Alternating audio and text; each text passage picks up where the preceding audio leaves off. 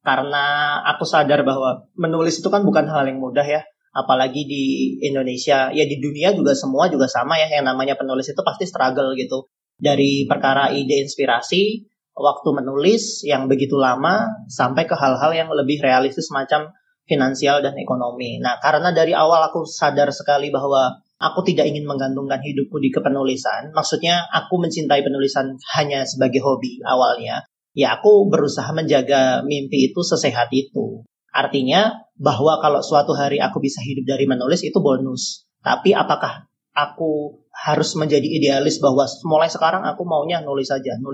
Ya menurutku nggak begitu sih gitu. Banyak orang terjebak pada kalimat-kalimat semacam follow your passion gitu ya. Kalau passionku menulis, aku harus jadi penulis murni dan gak mau melakukan apapun ya. Tapi kalau menurutku pribadi, bisa jadi passion yang harus follow kita kalau memang passionnya itu sehat ya.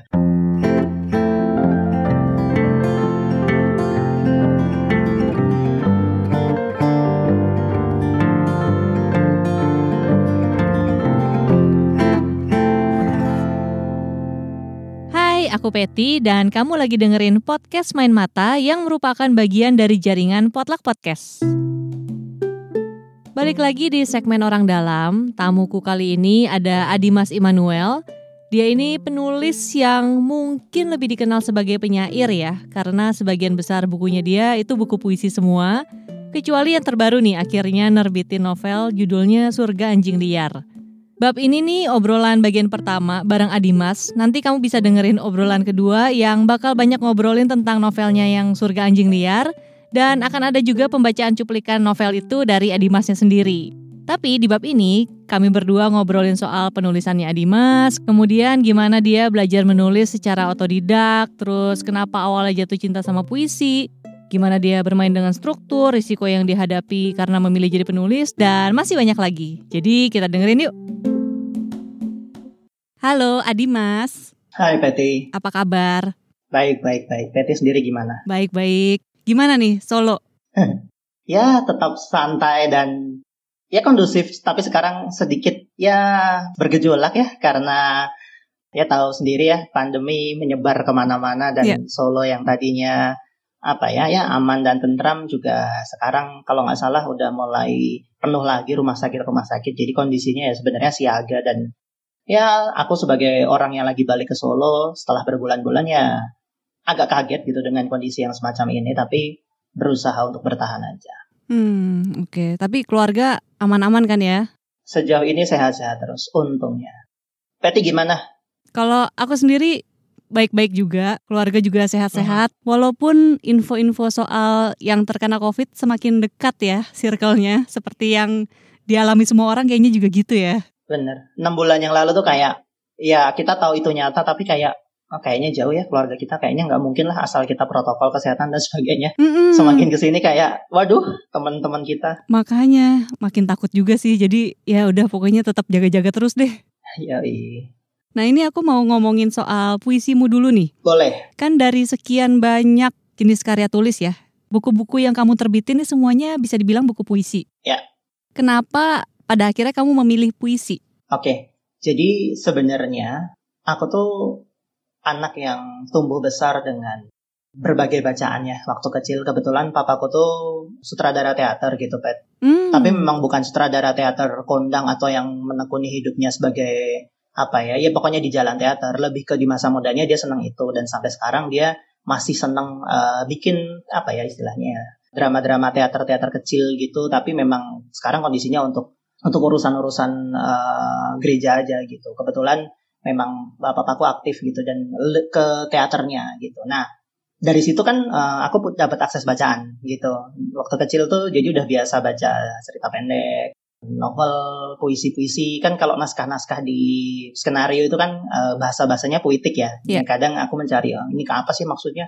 Nah, gitu-gitu. Terus waktu kecil tuh aku ingat banget aku baca Godlognya Danarto, nggak ngerti sebenarnya gitu. Kan itu kan sofistik banget dan spiritual banget gitu ya, apa sih ini gitu. Tapi ya pada titik itu aku sadar, wah ini kayaknya hal yang menyenangkan nih, bermain-main dengan sesuatu yang nggak ada gitu di dunia nyata kan. Di dunia nyata kita nggak pernah bercakap-cakap dengan cara itu gitu ya. Kita ngobrol dengan orang tua dan sebagainya, tapi kok di cerita-cerita pendek ini menyenangkan gitu. Nah akhirnya dari situlah masuk dan berkenalan dengan sastra. Kenapa memilih puisi? Sebenarnya itu kebetulan aja, karena sebenarnya jauh sebelum aku dikenal sebagai penulis puisi, aku tuh sebenarnya juga nulis cerita-cerita pendek, bikin esai gitu. Cuma kayaknya aku menemukan kenyamanan yang tidak disengaja gitu di dalam puisi gitu. Karena kalau mau nulis novel tuh kan butuh napas yang panjang ya, dan waktu masih muda tuh nggak ngerti gitu gimana caranya menulis. Tapi cukup sadar diri bahwa tulisanku tuh sampah gitu di masa muda gitu. Jadi kayak apa istilahnya ya?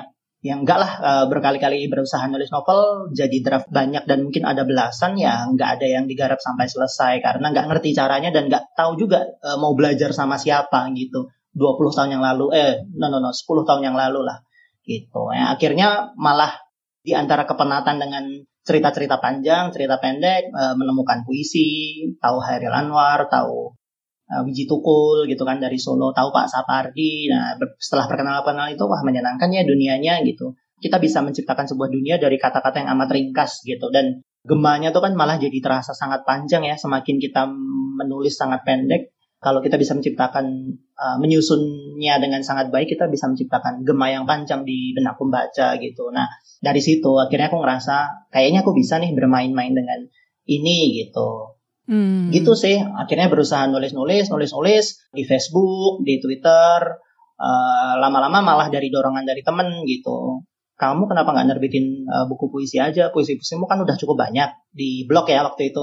Awal-awal bikinnya di blog, di media sosial. Tahun berapa tuh, inget gak? 2009, 2010 apa ya. Oh oke. Dan akhirnya malah akhirnya aku nyelesain buku puisi itu ketika aku stuck sama skripsiku gitu. Jadi kayak pelarian aja gitu kan. Akhirnya jadi buku puisi yang pertama gitu. Oke. Gitu sih. Jadi istilahnya apakah meniatkan diri, ya enggak gitu. Apakah menikmatinya dan tadinya hobi, iya gitu.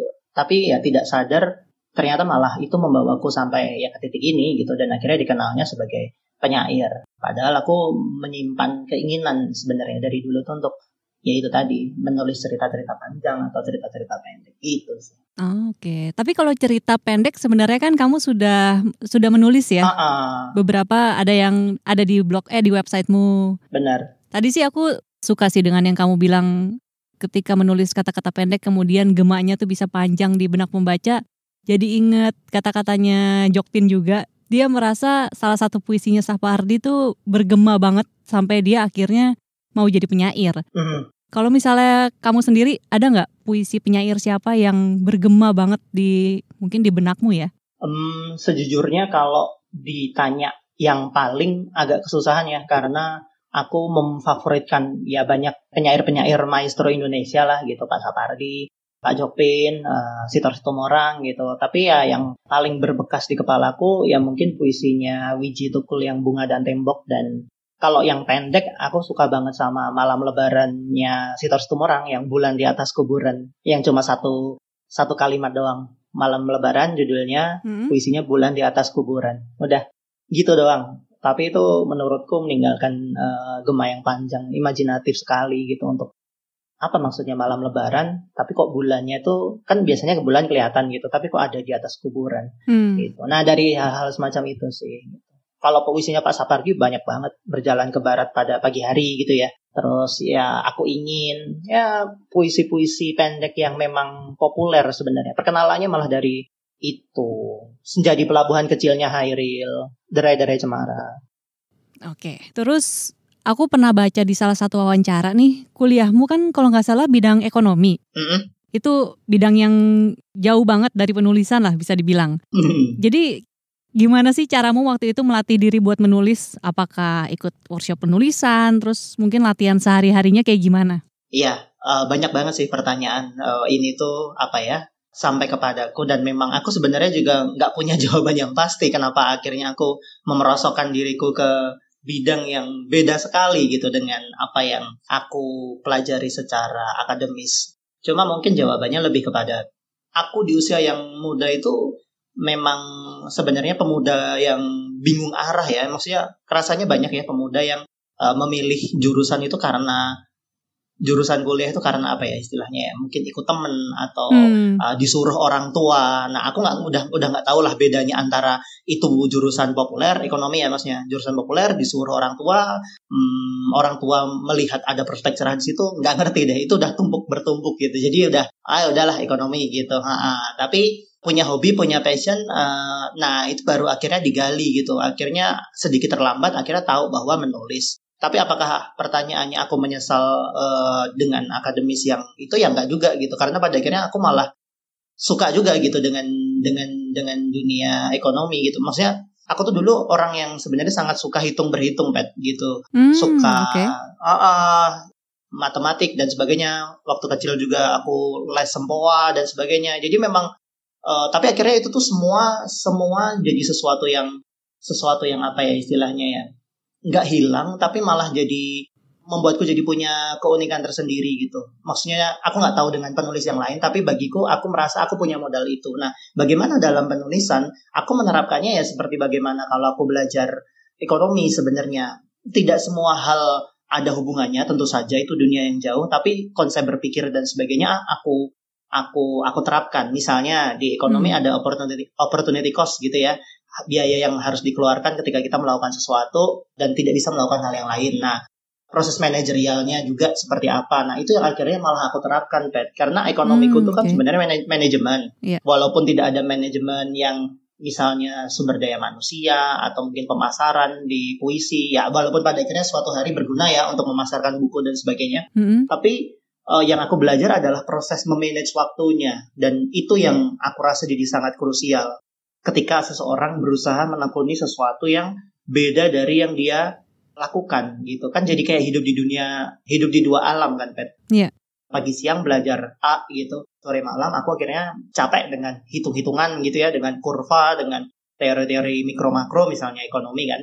Akhirnya aku belajar menulis fiksi gitu. Jadi berusaha menyeimbangkan itunya aja sih, membantuku ke situ gitu. Jadi pertanyaannya adalah aku belajar dari mana atau ikut workshop penulisan sebenarnya enggak. Apalagi di zaman segitu kan maksudnya workshop kayak webinar gitu kan belum ada. Terus kalau di Solo atau Semarang ya aku juga tidak berkomunitas gitu. Karena ya memang pertemananku pertemanan biasa anak ekonomi dan kebetulan aku kan gamer gitu. Aku nge-game gitu. Aku mahasiswa kupu lah, kuliah pulang gitu. Jadi memang nggak punya banyak aktivitas komunitas yang menulis gitu. Jadi akhirnya aku mengejar kemampuanku dengan ya tadi berusaha membagi waktu dan antara bermain, belajar sama ya menerusi penulisan di siang sore malam hari dan akhirnya dapetin ritmenya gitu. Dan kebetulan kan ada idiom ya bahwa penulis itu rata-rata suka di malam hari gitu. Maksudnya menggunakan malam hari untuk mendapat inspirasi dan sebagainya.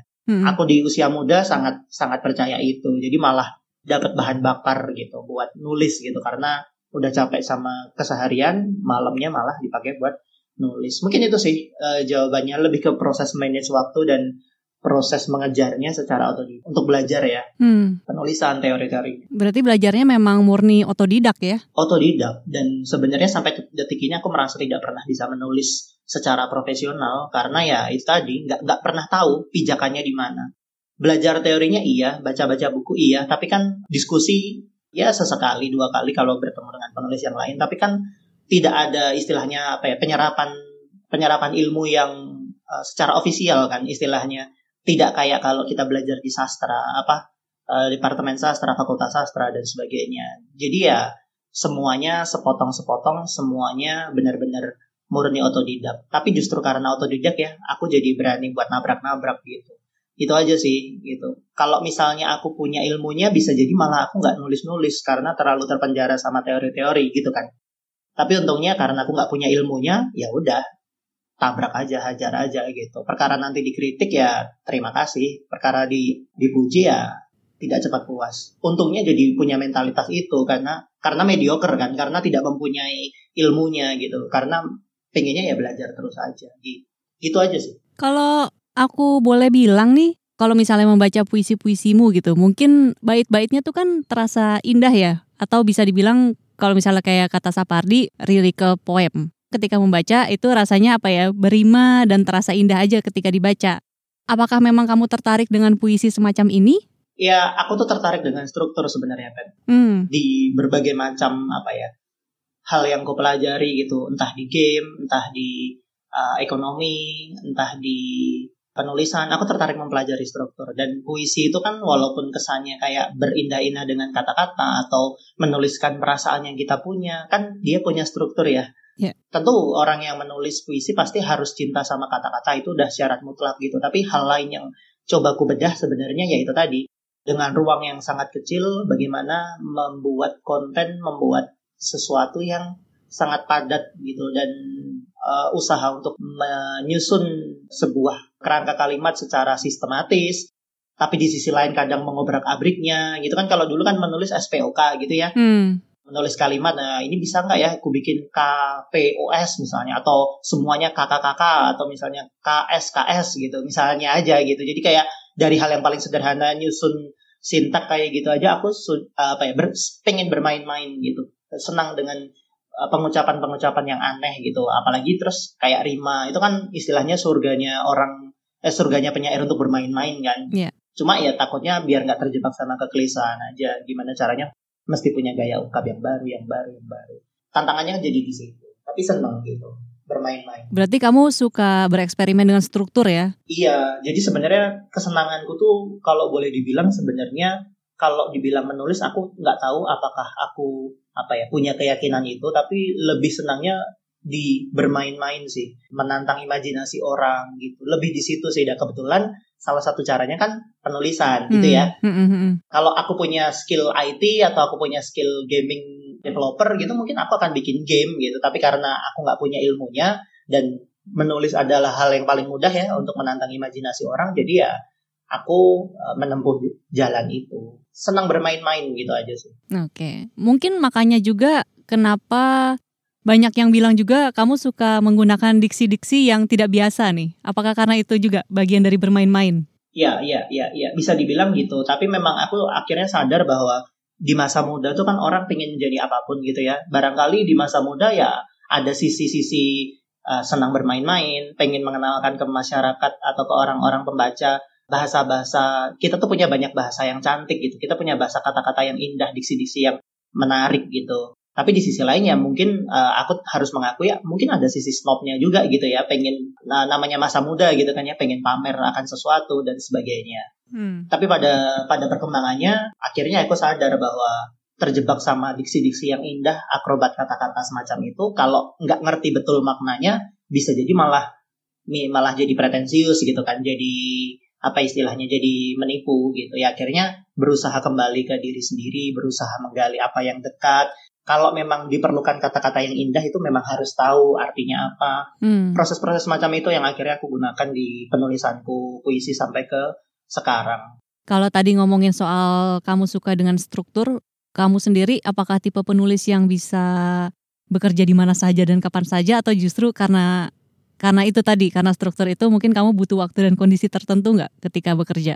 Nah, itu juga menarik ya. Walaupun aku terstruktur, walaupun aku kadang punya manajerial waktu, tapi di sisi lain aku tuh sadar aku tuh sangat pemalas, Pep. Jadi sebenarnya aku menciptakan struktur itu untuk istilahnya memecut diriku sendiri, untuk mendisiplinkan diriku sendiri. Kayak aku harus menulis satu bab di satu hari, kedua, ketiga, satu minggu. Aku bisa melakukan itu, dan kita nggak ngomong bagus buruk ya, yang penting deliver dulu gitu, yang penting selesai dulu sesuai deadline. Aku tuh bisa kayak gitu. Tapi memang aku harus punya komitmen sama diriku sendiri dulu. Oke, aku mau bikin buku puisi nih, selesainya tanggal segini. Nah gitu, menciptakan kayak gitu. Bikin kalimat-kalimat misalnya kayak kalimat pembuka gitu. Mau bikin 100 kalimat pembuka dulu, nanti dari situ dicari yang paling seru gitu untuk mengawali sebuah novel. Nah itu bisa gitu. Aku melakukan itu karena aku sadar aku pemalas, dan aku melakukan itu untuk setelah aku selesai, aku mau bersantai-santai dan mau bermalas-malas lagi atau main game gitu. Jadi gitu sih. Aku mencintai struktur karena memang suka dengan merencanakan sesuatu, tapi di sisi lain aku menggunakan struktur karena sebenarnya aku orang yang sangat tidak terstruktur. Aku sangat sadar itu. Jadi aku memaksa diriku untuk kesana. Oke, jadi kayak bikin target-target kecil ya supaya kemalasannya nggak berkepanjangan juga gitu takutnya ya. Benar, dan itu juga berguna dalam penulisan. Karena udah nyaman dengan gaya menulis, misalnya liris gitu ya.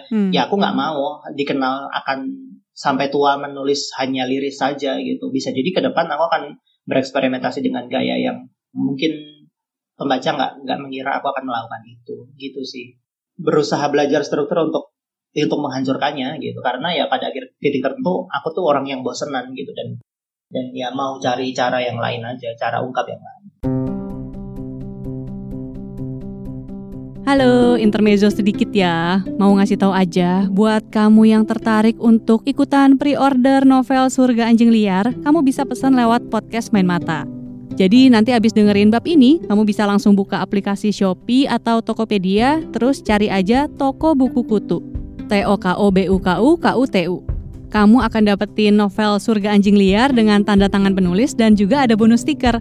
Harganya di Rp88.000. Waktu pre-ordernya cuma dari tanggal 1 sampai 5 Februari nih, karena bukunya akan dikirim estimasinya itu minggu ketiga atau keempat Februari. Jadi jangan sampai ketinggalan. Promo pre-order ini merupakan kerjasama antara podcast Main Mata dan podcast Buku Kutu dengan penerbit Bukune dan didukung juga oleh jaringan Potluck. Pembelian lewat Toko Buku Kutu berarti mendukung keberlangsungan podcast Main Mata dan podcast Buku Kutu. Jadi dukung kami dong. Sekarang kita lanjut yuk dengerin obrolannya.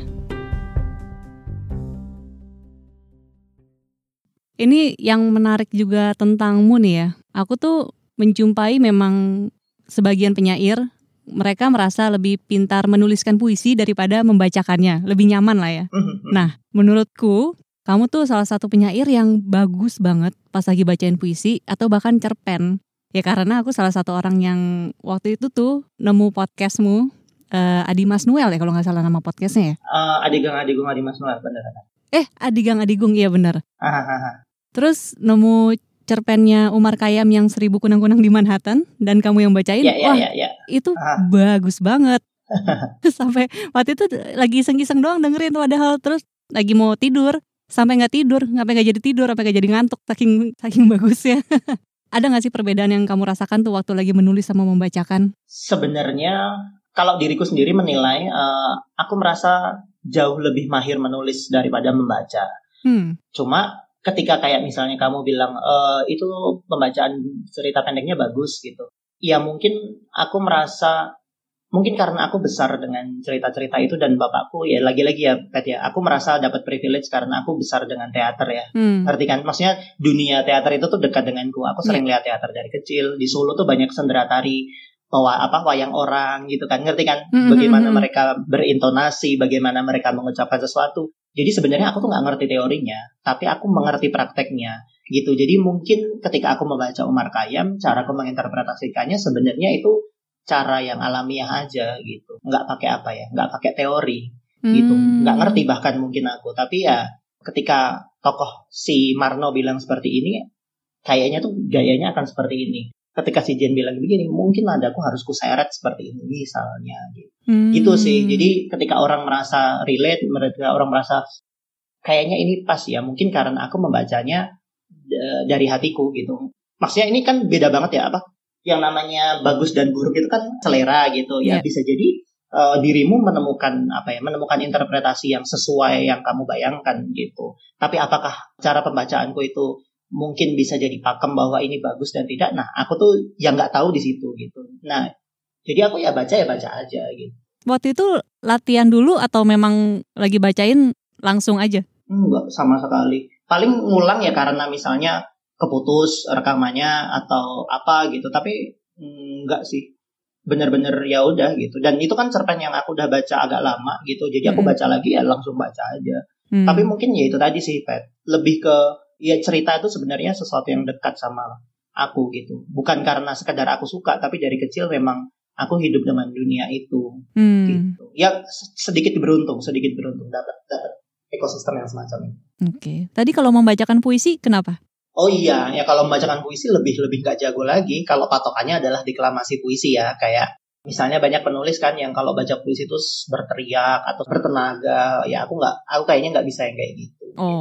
Tapi kalau standar penjiwaannya adalah ya mungkin mengalun, mengapa, ya mungkin aku bisa gitu. Cuma aku tidak pernah merasa aku mahir sih di baca puisi.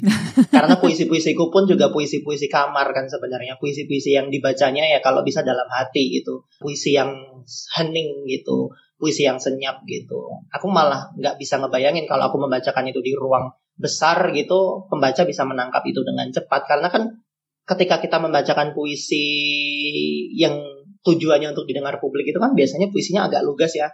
Lugas sederhana, yeah. Misalnya puisi-puisinya W.S. Rendra atau puisinya Pak Sapardi itu kan enak gitu kalau dibaca tuh orang oh iya ya maksudnya ini. Tapi kalau puisi yang punya banyak lambang, punya banyak apa gitu ya, aku nggak tahu apakah cara itu akan berhasil gitu.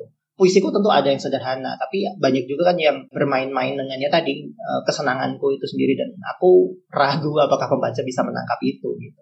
Itu aja sih lebih ke hal-hal yang semacam itu. Kamu ketika menulis membayangkan audiens tertentu nggak sih? Lebih ke manusia secara universal aja. Apakah rasa ini nyampe ke mereka? Apakah rasa ini nyampe ke orang-orang yang memang berharap puisi itu menjadi sesuatu? Misalnya katalis perasaan mereka, ya gitu aja. Tapi kalau segmented gitu enggak. Terus aku kan pernah lihat juga puisimu diterjemahkan ya di intersastra.com. Ya. Yang judulnya Sepeda Tua, Di Altar, sama Di Laut Matamu. Waktu itu proses menerjemahkan puisinya kayak gimana tuh? Soalnya kan kayaknya cukup menantang ya menerjemahkan puisi. Nah kalau itu kan kebetulan karena proyek kolaborasi ya sama Eliza waktu itu dan Intersastra. Jadi ya lebih kepada kebetulan aku sudah punya puisi-puisinya. Dan dari proyek pihak Intersastra memilih penerjemahnya waktu itu kalau gak salah kan Kathleen Ries ya. Satunya siapa ya kalau gak lupa mungkin Eliza sendiri. Ya udah, akhirnya mereka menerjemahkan itu sesekali diskusi untuk sempat kalau nggak salah bertanya pendekatannya seperti apa, misalnya kata tertentu. Tapi lebih banyak memang dilakukan oleh penerjemah. Gitu. Kebetulan aku udah punya puisi. Oke. Kalau misalnya selain sebagai penulis nih, kegiatanmu sehari-hari apa sih?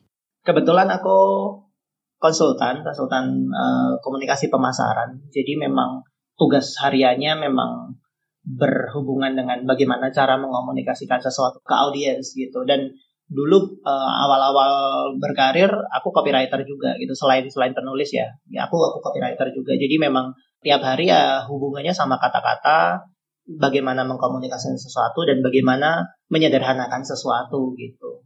Mungkin itu sih yang membuatku jadi punya bekal untuk bisa menulis puisi secara efektif ya, karena di pekerjaan pun aku punya background itu. Karena kan banyak ya penulis-penulis, ya mungkin aku juga gitu ya. Ketika menulis nggak punya perspektif audiens atau perspektif komunikasi kan mungkin menulis ya hanya untuk dirinya sendiri gitu kan. Yang penting aku suka gitu, yang penting aku puas gitu dengan tulisan ini, ya kan? Seperti itu ya, kadang pada titik tertentu pembaca jadi tersesat gitu. Pada titik tertentu pembaca jadi kayak, apa ya, dia tuh sebenarnya maksudnya mau ngomong apa sih? Karena mungkin dirasa terlalu personal gitu. Ya tidak, bahwa personal tidak jelek ya, tidak salah gitu. Tapi pada titik tertentu aku merasa kita harus punya kesadaran untuk menyeimbangkan itu gitu sih. Bahwa ini tuh akan diakses publik, akan dibaca oleh orang banyak. Boleh menuliskan sesuatu yang personal, tapi harus menyisipkan apa ya, semacam hints, semacam jejak gitu. Bikin jendela kecil gitu istilahnya dari sebuah ruangan yang gelap gitu. Tentang jiwa kita, tentang diri kita, tentang hidup kita. Nah kita harus membiasakan orang bisa mengintip atau bisa merebut apa ya pemahaman itu jadi milik mereka. Gitu aja sih. Bahwa tafsirannya salah menurutku nggak apa-apa gitu, karena udah nggak penting lah apa yang aku maksud itu sama dengan apa yang dianggap pembaca. Tapi yang lebih penting adalah pembaca punya kemandirian, punya keberanian untuk menafsirkan ini maksudnya apa. Menurutku sih mestinya karya seni sastra bisa bicara dengan cara semacam itu sih. Kalau tafsirannya menurut si penulis terus, penulis harus menjelaskan terus ya sayang aja gitu. Berarti kalau kamu sendiri gak apa-apa ketika pembaca tidak menafsirkan seperti yang kamu inginkan ketika karya itu jadi ya? Gak apa-apa, kan ada ini terkenal tuh, author is dead kan, penulis telah mati gitu. Jadi ya menurutku aku sepakat dengan itu gitu. Gak penting apa yang aku maksudkan, tapi yang lebih penting adalah apa yang tertulis di situ dan apa yang ditangkap pembaca. Kalau tadi kamu berarti pekerjaan sehari-harinya juga jadi freelance copywriter sama konsultan, berarti kalau kamu sendiri nih pengen tahu sih sudut pandangnya, apakah kamu penulis yang pengennya bisa murni hidup dari karyamu atau mungkin realistis ya, yang ya udah memisahkan antara berkarya itu untuk berkarya, Terus kalau untuk faktor ekonomi ya itu dari yang lain. Ya, nah mungkin itu ya yang menolong gue juga. Dari background ekonomi gitu adalah untuk mengatasi problem terbesar penulis semacam ini gitu. Karena aku sadar bahwa menulis itu kan bukan hal yang mudah ya. Apalagi di Indonesia, ya di dunia juga semua juga sama ya. Yang namanya penulis itu pasti struggle gitu. Dari perkara ide inspirasi, waktu menulis yang begitu lama, sampai ke hal-hal yang lebih realistis macam finansial dan ekonomi. Nah karena dari awal aku sadar sekali bahwa aku tidak ingin menggantungkan hidupku di kepenulisan. Maksudnya aku mencintai penulisan hanya sebagai hobi awalnya. Ya aku berusaha menjaga mimpi itu sesehat itu. Artinya bahwa kalau suatu hari aku bisa hidup dari menulis itu bonus. Tapi apakah aku istilahnya apa ya, harus menjadi idealis bahwa mulai sekarang aku maunya nulis saja. Ya menurutku nggak begitu sih gitu. Banyak orang beranggapan bahwa terjebak pada apa ya, kalimat-kalimat semacam follow your passion gitu ya. Kalau passionku menulis, aku harus mengikutinya. Aku harus jadi penulis murni dan gak mau melakukan apapun ya. Tapi kalau menurutku pribadi, bisa jadi passion yang harus follow kita kalau memang passionnya itu sehat ya. Nah, jadi istilahnya kalau misalnya aku suka menulis ya, coba misalnya menulis tidak hanya sekedar menulis puisi, tapi mungkin menulis yang sifat-sifatnya lebih komersil untuk bertahan hidup. Itu kan juga bisa. Atau kalau misalnya gak mau menulis hal-hal semacam yang sifatnya komersil ya, karena mungkin capek, takut energi menulisnya berkurang karena udah menulis lagi, ya udah kerja yang lain aja gitu. Kerja yang nggak ada hubungannya sama tulis-menulis, biar nanti ketika balik ke penulisannya energinya tuh segar gitu, energinya tuh masih baru dan malah punya muatan apa ya, inspirasi atau hal-hal yang mau diluapkan lebih besar daripada orang yang hidupnya hanya menulis dan menulis gitu. Dan kebetulan aku orangnya generalis sih, jadi memang suka belajar banyak hal dan ya gak ada yang jago ya. Jack of all trade, master of none gitu. Dan aku sangat kayak gitu. Jadi ya gak apa-apa gitu. Gak mahir di banyak hal. Tapi minimal aku punya perspektif tentang itu. Dan itu bisa memperkaya tulisanku gitu. Nah, dari hal-hal sikap semacam itu sih, aku akhirnya percaya bahwa ya aku gak menggantungkan hidupku di penulisan. Tapi kalau suatu hari aku bisa hidup dari penulisan ya why not gitu. Kalau tadi kamu bilang generalis, berarti kamu suka mempelajari banyak hal itu ya? Sebenarnya iya. Dan itu yang membuatku kewalahan sebenarnya, karena ya menyusahkan hidupku sebenarnya. Iya. Sekarang lagi belajar apa nih? Arsitektur. Oh iya? Iya, semalam banget. Belajarnya lewat mana? Otodidak, tapi aku sedang berencana untuk ambil short course, atau kalau memang harus terpaksa banget aku mau kuliah lagi. Semalam banget aku nyari-nyari info soal seleksi masuk ke sekolah arsitektur gitu. Oh, cuma ya aku nggak tahu apakah ada batasan umur untuk S1, apakah bisa langsung S2, karena kan aku udah sempat selesai kuliah dan sebagainya. Ya hal semacam itulah. Aneh banget. Itu jam 2 malam pet semalam. Sampai akhirnya jam 4 pagi aku lihat video-video dokumenter pembuatan rumah-rumah arsitektur gitu. Akhirnya aku sadar, oh besok ada interview dengan Peti ya. Akhirnya enggak harus tidur. Gitu. Kalau enggak bisa sampai pagi ya. Gitu sih. Iya. Itu di antara main game gitu. Oh, kenapa kepikiran arsitektur? Sebenarnya udah dari agak lama sih aku seneng ngeliatin bangunan. Cuma memang dulu seneng ngeliatin aja. Kebetulan kan seneng travel juga gitu. Kalau orang jalan-jalan kan paling yang dilihat kalau nggak makan bangunan gitu ya, wisata gitu. Dan ya aku terpukau aja sih sama bangunan-bangunan, entah kolonial, entah yang modern dan sebagainya. Jadi memang udah suka duluan gitu, cuma nggak tahu gimana caranya dan mau diapakan kesukaan ini. Nah akhir-akhir ini tuh ya lagi sering lah lihat dokumenter, terus lagi sering lihat rumah biasa ya, milenial mikirin KPR, mikirin apa gitu ya, punya mimpi kayak pengen punya rumah macam apa gitu. Nah akhirnya ya alih-alih mau nyari mandor, terus aku kenapa nggak aku jadi mandor sendiri gitu. Jadi pertanyaan-pertanyaan jahat di malam hari gitu, bisa nggak ya jadi mandor sendiri? Kalau jadi mandor, kenapa nggak jadi arsitek? Udah selesai. Kemudian jadi tersesat deh di banyak tautan-tautan YouTube atau tautan-tautan di Google yang kemana-mana gitu. Nah, aku nggak tahu apakah aku harus menyerisinya apa enggak. Nah, aku masih dalam ketersesatan itu dan aku menikmatinya gitu. Karena ini masih temuan baru juga ya, mungkin diendapin dulu beberapa waktu lah ya. Benar. Ya mungkin nggak harus jadi arsitek, tapi minimal arsitek profesional gitu, tapi minimal kalau bikin rumah sendiri jadi mengarsiteki sendiri atau mandor sendiri kan bisa gitu ya. Iya benar. Oke. Terus kan kamu juga salah satu yang aku lihat aktif memakai berbagai platform nih. Terus salah satunya juga platform crowdfunding KaryaKarsa. Kalau kamu sebagai penulis mungkin bisa dibilang yang paling efektif tuh dari mana sih? Ya untuk kamu bisa terus berkarya dan mendapatkan penghasilan tentunya. Oke, sebenarnya sih sama aja ya kalau sejauh ini ya gitu. Di sisi buku gitu ya kita tahu semua industri kreatif kan sedang struggle ya di era pandemi ini gitu. Gak terkecuali dunia perbukuan gitu. Jadi istilahnya kita juga gak bisa berharap banyak bahwa satu-satunya pemasukan dari buku yang dicetak gitu. Apalagi kalau di puisi ya gitu. Ya semua orang tahulah yang namanya buku puisi pasti tidak sepopuler novel kalau di Indonesia ya. Yeah. Nah kebetulan aku punya cerita sedikit Pat kalau buku puisi, aku kan juga diterbitin di Malaysia dan di Malaysia itu respon buku puisi luar biasa gitu. Oh iya. Ada masanya. Oh, yes. Okay. Aku punya beberapa rekan yang menerbitkan buku puisi dan Malaysia dan memang cukup sejahtera gitu di Malaysia dengan menulis puisi bahkan penerbitnya pun. Cuma memang kalau sekarang juga mereka kembali ke arah novel. Ya lebih ke situ sih karena karakter masyarakatnya juga berbeda gitu ya.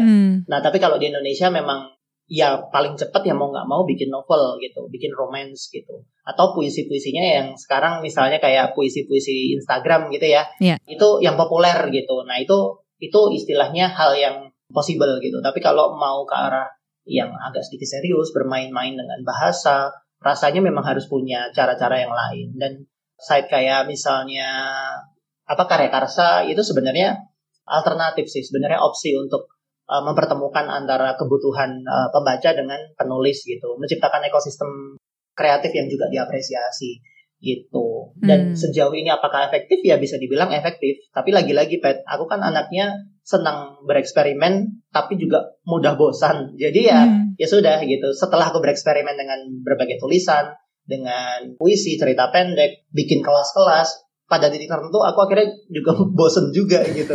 Jadi ya udah gitu, akhirnya tidak terurus lagi gitu. Belum ada post baru lagi. Tapi apakah cukup menarik? Ya cukup menarik untuk dijalani ya, untuk pelaku industri kreatif gitu. Iya, karena kan bisa mempertemukan langsung ya penulis dengan penikmat karyanya ya. Benar, dan sebenarnya yang aku kejar dari situ ya tentu saja selain urusan tadi ya finansial, yang lebih ku kejar sebenarnya lebih ke aku pengen dengar aspirasi pembaca sih. Selama ini kan kalau rilis buku orang nggak bisa langsung ngasih tahu aku kan, kalau nggak mention aku di medsos gitu. Tapi kalau di KaryaKarsa kan aku bisa langsung menyapa mereka, aku bisa langsung tanya mereka seperti apa. Aku dapat database kontak mereka kan. Jadi aku bisa bertanya, kamu punya review nggak, punya saran nggak, punya masukan nggak gitu. Jadi malah lebih intens dan lebih intim untuk ngobrol, untuk apa gitu sih. Dan itu tadi, karena basisnya adalah dukungan, ya artinya menyeleksi pembaca yang benar-benar mendukungku gitu. Itu aja sih, pengen tahu aja gitu, mengukur itu. Oke. Segitu dulu bab kali ini, nanti kamu dengerin juga ya satu obrolan lagi dengan Adimas yang ngobrolin novel Surga Anjing Liar. Dan dengerin juga cerpen audio isinya cuplikan Surga Anjing Liar, nanti dibacain sama Adimasnya sendiri di podcast Main Mata. Terus kalau misalnya kamu tertarik pre-order novel Surga Anjing Liar, kamu bisa ikutan pesan lewat podcast Main Mata. Caranya langsung aja cari Toko Buku Kutu di Tokopedia atau Shopee. Tulisannya TOKOBUKUKUTU. Kamu bakalan dapetin novel dengan tanda tangan penulis dan juga ada bonus stiker dengan harga Rp88.000. Waktu pre-ordernya cuma dari tanggal 1 sampai 5 Februari. Jadi jangan sampai kelewatan karena pengirimannya itu nanti di sekitar minggu ketiga atau keempat Februari. Promo pre-order ini merupakan kerjasama antara podcast Main Mata dan podcast Buku Kutu dengan penerbit Bukune, didukung juga oleh jaringan Potluck. Dan pembelian lewat Toko Buku Kutu berarti kamu mendukung keberlangsungan podcast Main Mata dan podcast Buku Kutu. Jadi buat kamu yang memesan, terima kasih ya. Terima kasih udah dengerin. Kalau misalnya kamu suka dengan karyanya Adimas Emanuel dan bab ini juga, kami akan berterima kasih sekali jika kamu mau merekomendasikan podcast Main Mata ke teman-teman kamu yang suka baca buku. Caranya bisa dengan klik tombol follow di Spotify podcast Main Mata, lalu share bab ini ke media sosialmu, mau Twitter, Instagram, Facebook, apa aja boleh. Kalau mau kasih saran atau masukan juga boleh banget, bisa DM atau mention di postingan yang berhubungan dengan bab ini. Kalau Instagram bisa di @potluckpodcast atau di @patricia.wulandari. Kalau di Twitter bisa di @podcastpotluck atau @patipatigulipat. Jangan lupa juga untuk dukung jaringan Potluck dengan subscribe di YouTube. Soalnya di YouTube juga ada konten podcast Main Mata yang gak dirilis di platform pemutar podcast lainnya nih. Untuk informasi lengkap seputar episode terbaru yang akan tayang dari channel-channel podcast yang ada, follow jaringan Potluck di Instagram @potluckpodcast. Sampai jumpa lagi. Dadah!